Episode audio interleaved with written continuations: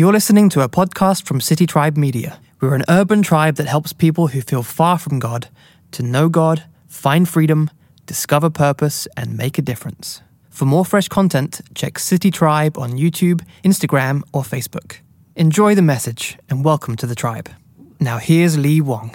One April day in 33 AD, Jesus and his disciples rested upon Mount Olivet in Jerusalem. His disciples approached him to ask a question similar to what you and I are asking today. They asked, What will be the sign of your return and the end of the age? Translation Jesus, when will you save us from our current crappy circumstances? How long must we be stuck in and suffer from our situation and until we can experience your eternal rest? And in typical Jesus fashion, in his infinite wisdom and big picture perspective, Jesus answered their questions by answering questions they didn't even think to ask.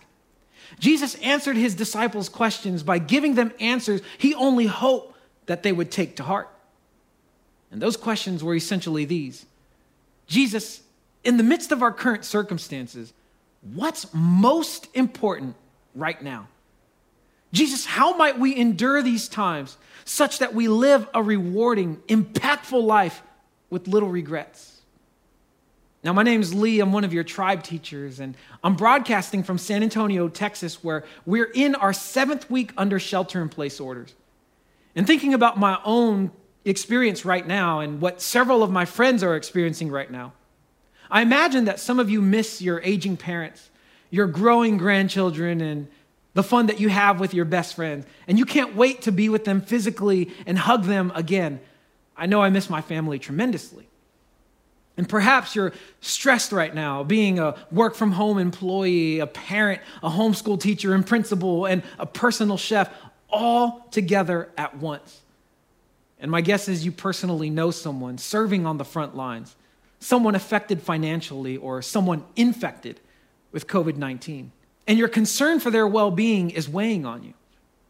Maybe you're grieving the unexpected death of a loved one who you didn't get to say goodbye to and whose funeral you can't attend. And if that's the case, I'm especially sorry for your loss. I grieve with you, and I want you to know our team has been praying for every single one of you. In any case, this whole pandemic, I'm sure you would agree, it's been a very taxing time. And like me, you've probably understandably and naturally wondered when will this end? How much longer must we endure? But is it possible, like Jesus' disciples on Mount Olivet, that we've focused on the wrong questions? Maybe instead of when and how long, Jesus wants you and me to focus on the answers that he already gave, to ask the questions that his disciples in 33 AD didn't ask. In the midst of our current circumstances, what's most important right now? How might we endure these times such that we live a rewarding, impactful life with little regrets? Now, to answer those questions today, we're going to unpack a teaching in Matthew's account about Jesus. And so, if you have your physical or your digital Bibles, find the portion titled Matthew. We'll be in the 23rd, 24th, and 25th sections. We're going to survey Matthew chapters 23, 24, and 25.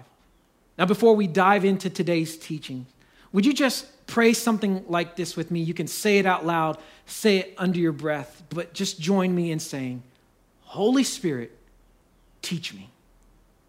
In Jesus' name, amen.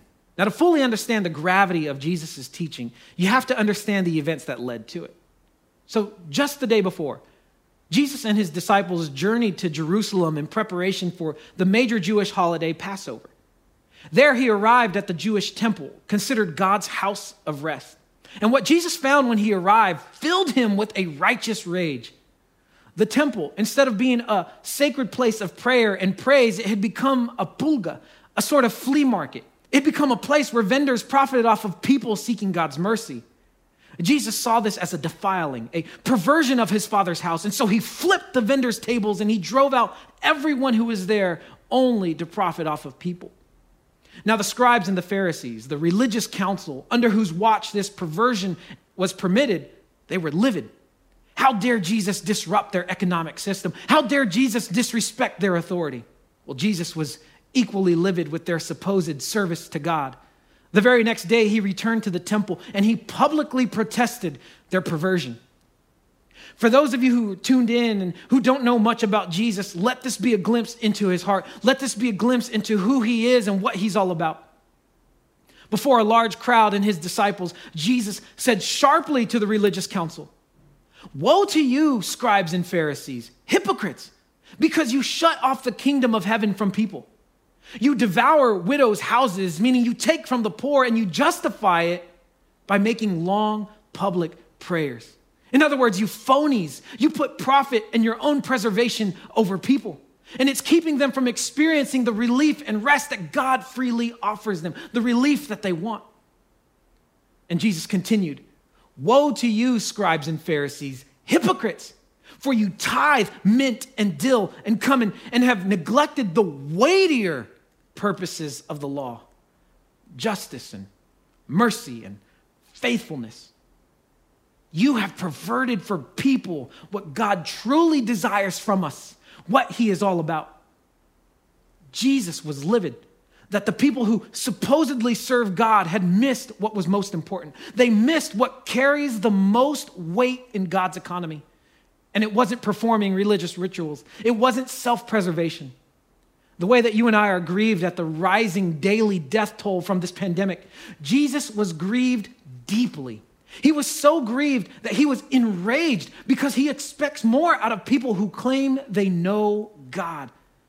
And it's this sequence of temple events Jesus' righteous rage and his public outcry against the religious council that gives us the backdrop to Jesus' teachings on what's most important right now. Now, back to our opening scene, back to Mount Olivet. Jesus and his disciples rested after their 30 minute trek from the temple. Having publicly denounced the religious council, Jesus sealed his fate to be crucified, and he knew it. And his disciples, they probably felt that there would be fallout. They probably felt that there was going to be coming consequences, and they were concerned because they wanted reassurance. As they looked to the temple at a distance, they asked Jesus, What will be the sign of your return and the end of the age? And this is where our conversation today really picks up. Jesus answered them Of that day, an hour, no one knows, not even the angels of heaven, nor the Son, but the Father alone. No one, not even Jesus, knew when he'd return to establish his kingdom. And because of this, focusing on when and how long wasn't at all important to Jesus. And he didn't want his disciples to focus on what they couldn't control. And so Jesus redirected their focus by answering the questions they didn't even think to ask. The questions he wanted them and perhaps you and me to ask. What's most important right now? And so, y'all get your pins ready and pay attention to what Jesus said.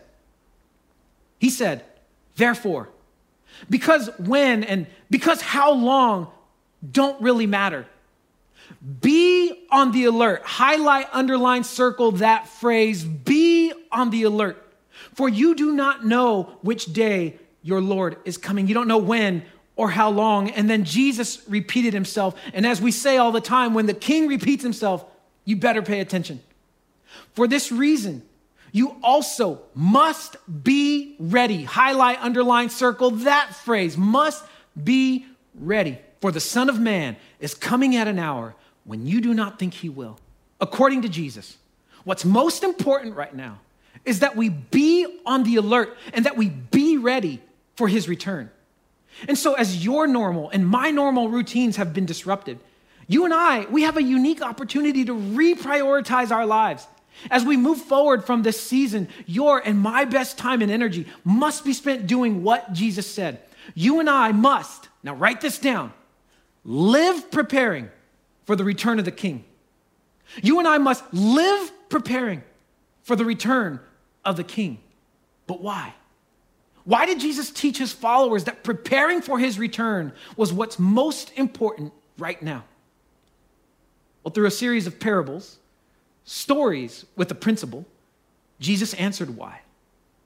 Now, we're going to go in a roundabout way to answer that question. It is a lot, so I need you to stay with me, all right? One particular parable went like this for it. Jesus' return is just like a man about to go on a journey who invited his own slaves and trusted his possessions to them. Now, Jesus told this story to predict how he'd physically depart earth and ascend to heaven. It communicated how he invites his followers, idiotes and sinners, a bunch of unskilled, unqualified, imperfect individuals to continue his kingdom movement. And to everyone who accepts that invitation, he hands over to their care his prized possessions. So, what are those possessions that he hands over? Well, Jesus told his disciples as his story unfolded to one of the servants, he gave five talents of silver, to another, two talents of silver, and to another, one talent of silver, each according to his own ability. Now, the possessions that the master in this story handed over were talents of silver. Talents were a form of currency in the first century, it was a unit of weight, about 75 pounds. And often, when this parable is taught, you'll hear talents of silver being equated to money or the resources that Jesus gives to you, what's in your bank account. Perhaps sometimes it's your position at work. And I'm not saying that that can't be part of this interpretation, but that's not specifically what Jesus implied here. Remember, a talent in the first century was a what? A weight. And just a moment ago, you and I read when Jesus said to the religious council that they neglected the what? The weightier matters, the weightier purposes, mercy and justice. Are you seeing the connection there? A talent was a weight.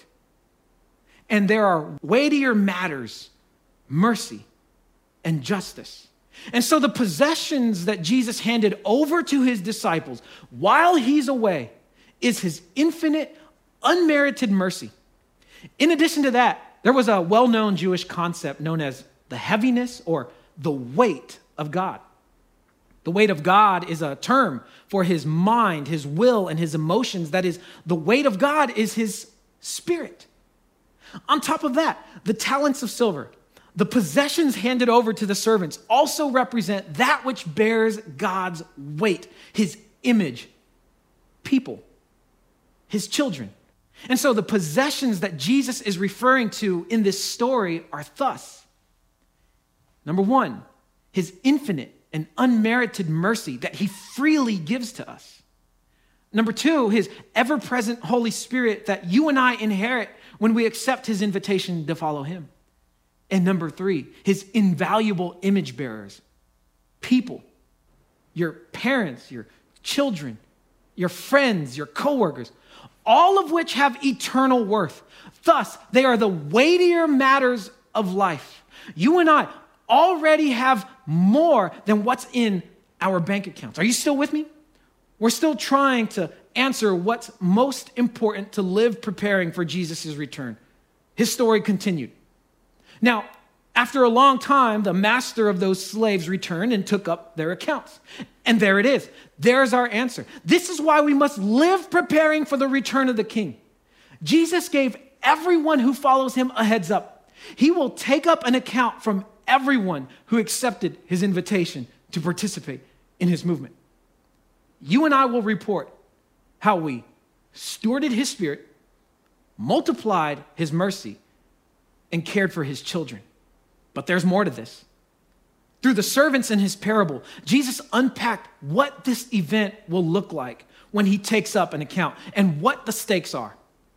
Upon the return of the master, one servant in the story said, Master, you entrusted five talents of silver to me. You see, I have gained five more. And another said, Master, you entrusted two talents of silver to me. See, I have gained two more. And to these servants, the master said, Well done, good and faithful slave. You were faithful with a few things. I will put you in charge of many things. Enter into the joy of your master. Now, here's what all of this means when the king returns, you and I will each report to Jesus how we participated in his movement. And Jesus is excited to reward each of us according to how we stewarded his spirit, multiplied his mercy, and cared for his children. Jesus wants to bless you and bless me abundantly, and not just with earthly matters, but eternal matters, the weightier things. And he wants you and me to share in his inheritance. Now, think about this. This has been Jesus' heart since the beginning of creation when he told the first man and the first woman, Be fruitful and multiply, fill the earth and subdue it, rule over every living thing. Jesus wants you and me to reign with him and being a compassionate, merciful king. He doesn't want any of us to experience the agony of regret or any sort of guilt because we didn't focus on what mattered most, because we didn't focus on the weightier things. He wants us to experience for eternity extreme delight knowing that we lived for the weightier matters. He wants you and me in the here and now to experience his rest, knowing that he will one day say, Well done, good and faithful servant. Enter into my joy. What greater reputation? What greater reward? What greater rest for our souls than for the creator of the universe to invite you to enter into his eternal delight? I don't know about you, but I surely want that. And if you want that, just give me a heart or give me a like or a happy face or something like that. Give us a comment. This is why what's most important right now is for you and for me to decide that we will live preparing for the king's return. Now, believe me when I say, I get how weird all of this sounds. I get that it sounds like a lot of mythological mumbo jumbo. Some of you might be thinking, really? The return of the king? What is this? Like a Lord of the Rings story? Or you might be thinking, you're telling me that I'm supposed to prioritize my life to live to receive eternal rewards? And I'll admit, it all sounds a little far fetched. It sounds fairy tale like, yes, but here's just one of the countless verifiable reasons I'm persuaded that all of this is true, that I'm persuaded you and I will give an account for how we lived our lives and participated in this movement. After Jesus exposed the religious council's perversion, as he exited the Jewish temple, he predicted this about it Truly, I say to you, not one stone here will be left upon another, which will not be torn down. Truly, I say to you, this generation will not pass away until all these things take place. Heaven and earth will pass away, but my words will not pass away. Jesus predicted the massive Jewish temple would be torn down in his disciples' lifetime. And with 16 feet thick walls and stones weighing two tons, up to 160,000 tons in the foundation, this was inconceivable. It's not like they had bulldozers or atomic bombs in that day, but get this. Just a few years after Matthew recorded this prediction, that's exactly what happened. In 70 AD, the Roman army surrounded Jerusalem and besieged it. Millions of unarmed Jewish men, women, and children were slaughtered. The temple was looted and destroyed. The devastation was so great, historians recorded that it appeared nothing had ever existed there. No stone was left unturned, just as Jesus predicted 40 years prior. And I imagine Matthew and the other disciples still living remembered Jesus' words. They probably echoed in their minds. This generation will not pass away until all these things take place. The siege of Jerusalem effectively ended the temple system. It's why Jews no longer sacrifice animals. It's why in our world today we don't have scribes and Pharisees. Yet here we are today. 2,000 years later, all around the world, people are gathered in Jesus' name. They're learning about his teachings, and we're continuing his kingdom movement despite Jesus' crucifixion, despite that he entrusted his movement to a bunch of uneducated, illiterate, idiotes, and imperfect sinners, despite the fact that most of them were persecuted and executed. Why? Because it's just as he said his words will not pass away. And this is just one of at least 17 predictions that Jesus made that have already come true. And so you and I can be persuaded that Jesus wants to bless us abundantly. We can be persuaded that we will give an account for how we participated in his movement and how we will be rewarded accordingly. And because of this, the most important thing that you can do right now is to live preparing for the return of the king. And so, if you are a parent or a grandparent raising children, teach them about the weightier things. Teach them what's most important to live preparing for the return of the king. If you're a high school student or a college student figuring out this thing called life, decide today to live for the weightier things, storing the Spirit, multiplying His mercy, caring for God's children, and live preparing for the return of the King. If you've been let go from a job, you find yourself with a little more time on your hands, you're just tired of life not going the way you want it to go, then I urge you to start today. Make every adjustment necessary so that you live for the weightier things, so that you live preparing for the return of the king. Now tell the person next to you or type in the comments to live preparing. And so, where do we start? We know we must steward God's Spirit and multiply His mercy and care for His children, but how might you and I start focusing on the weightier matters today so that we receive the rewards Jesus wants to give? Well, we learn how through the servant in the story who received one talent of silver and who ended up living with regret and guilt. He said, Master, I knew you to be a hard man, reaping where you did not sow and gathering where you scattered no seed, and I was afraid. And I went and I hid your talent. I hid what you handed over to me in the ground. Now, the word for knew, it means to know someone intimately, based on personal experience. It's often a term used to describe the intimacy between a wife and a husband as they seek to become one, united in thought and in spirit. For example, for over a decade, my wife Christine and I, we've spent countless hours in each other's presence. We've done and still do virtually everything together. We're rarely apart. And we don't always get this right, but we at least strive to be supportive spouses seeking oneness in spirit. For over a decade, we've had daily conversations, asking questions and listening to one another, discovering each other's personalities and preferences and perspectives. We don't have to ask what the other person wants or likes when buying groceries or getting takeout food. We can just look at the other person and laugh because we know what the other person is thinking. Christine and I, we are intimately connected. We know each other.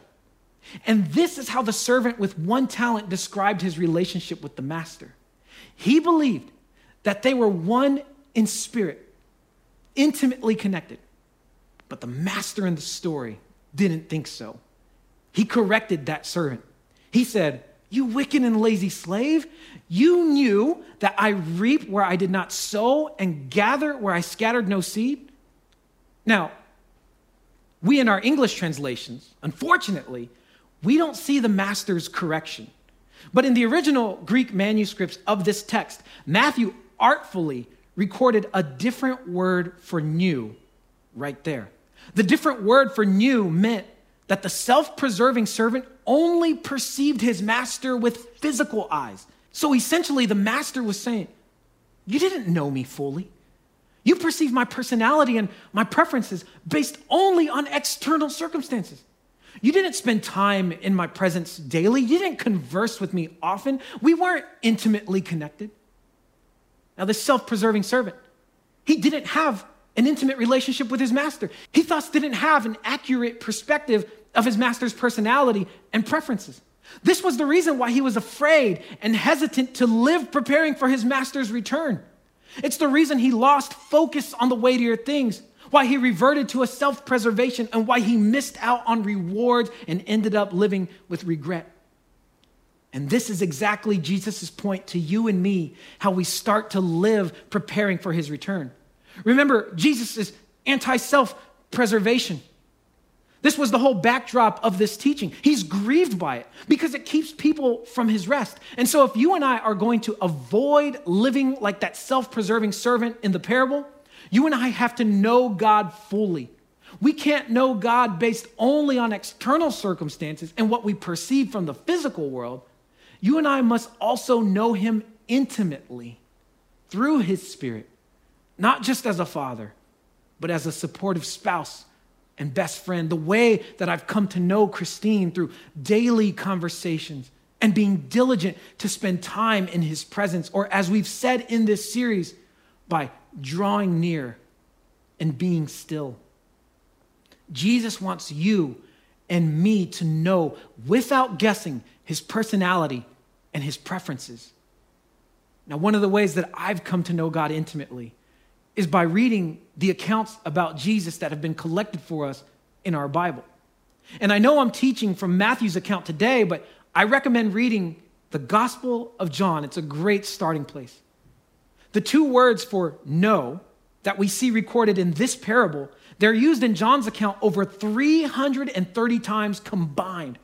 And so knowing God fully is one of the main themes in the Gospel of John. You'll read how Jesus stewarded God's Spirit, how he multiplied mercy, how he cared for people. And as you spend time in John's account, the Holy Spirit will show you personally what you're supposed to do according to your own ability. And knowing God intimately will help you persist and persevere until Jesus' return, just like the servants who had to wait a long time for their master's return. And so read the Gospel of John, just one section a day, every day. And when you're done, start over. Because to live preparing for the return of the King, it starts with knowing God fully, knowing Him intimately, knowing His personality and His preferences and His perspective. And this is how you start to live for what's most important right now. This is how you live for the weightier things. And that's what I'm inviting you to join me in doing starting today, regardless of where you are in your faith journey. Whether you know very little about Jesus or if you consider yourself a Bible scholar, I'm inviting you to join me in discovering a fresher, fuller perspective of who Jesus is as our lives have been disrupted and we embark on a new normal. Let our new normal be to live preparing by pursuing intimacy with Jesus. Let our new normal be engaging God not just as our Father, but as our best friend or our supportive spouse. And then, as you do, He will show you how to participate in His kingdom movement, stewarding His Spirit, multiplying His mercy, and caring for His children according to your own abilities. And when we do this, I am convinced that we will experience a rest in our souls in the here and now, knowing that we will have no regrets. We will experience rest knowing that Jesus will one day say, Well done, good and faithful servant. Enter into my joy. We will be rewarded significantly on this earth and in eternity because we emphasized the weightier matters. And if that's not enough to inspire you, to join me, to accept this invitation to know Jesus more fully and more intimately. Maybe this will help. Now, I didn't intend for this to happen. But the same way this series started with a conversation with Doug, an upload from the Spirit, and a text message, it's only fitting that it concludes with the same. I wasn't originally supposed to teach this week, but recently Doug and I had a conversation. And he asked me what I sensed the Holy Spirit was saying that we need to, that we need to know together as a tribe. And I told him that I felt like the Spirit was just inviting us to know Jesus a little more intimately. And then I just got this sense, this upload that I had to teach on Matthew 25, even though I believed it meant something totally differently. And so a few days ago, I started to prepare this message. And as I completed my first draft, I received a text message from a number not saved in my phone. Turns out it was from a longtime City Tribe family member, Doree. And Doree has served on our prayer team and as an intercessor for our tribe. She's a sort of spiritual mother to us. She pays attention with intention to what the Holy Spirit wants to say. And here's what the text she sent me said. I've paraphrased it this way I believe the following speaks to City Tribe. I went into prayer on Friday. The Lord brought to my mind a question Do you want to be made ready?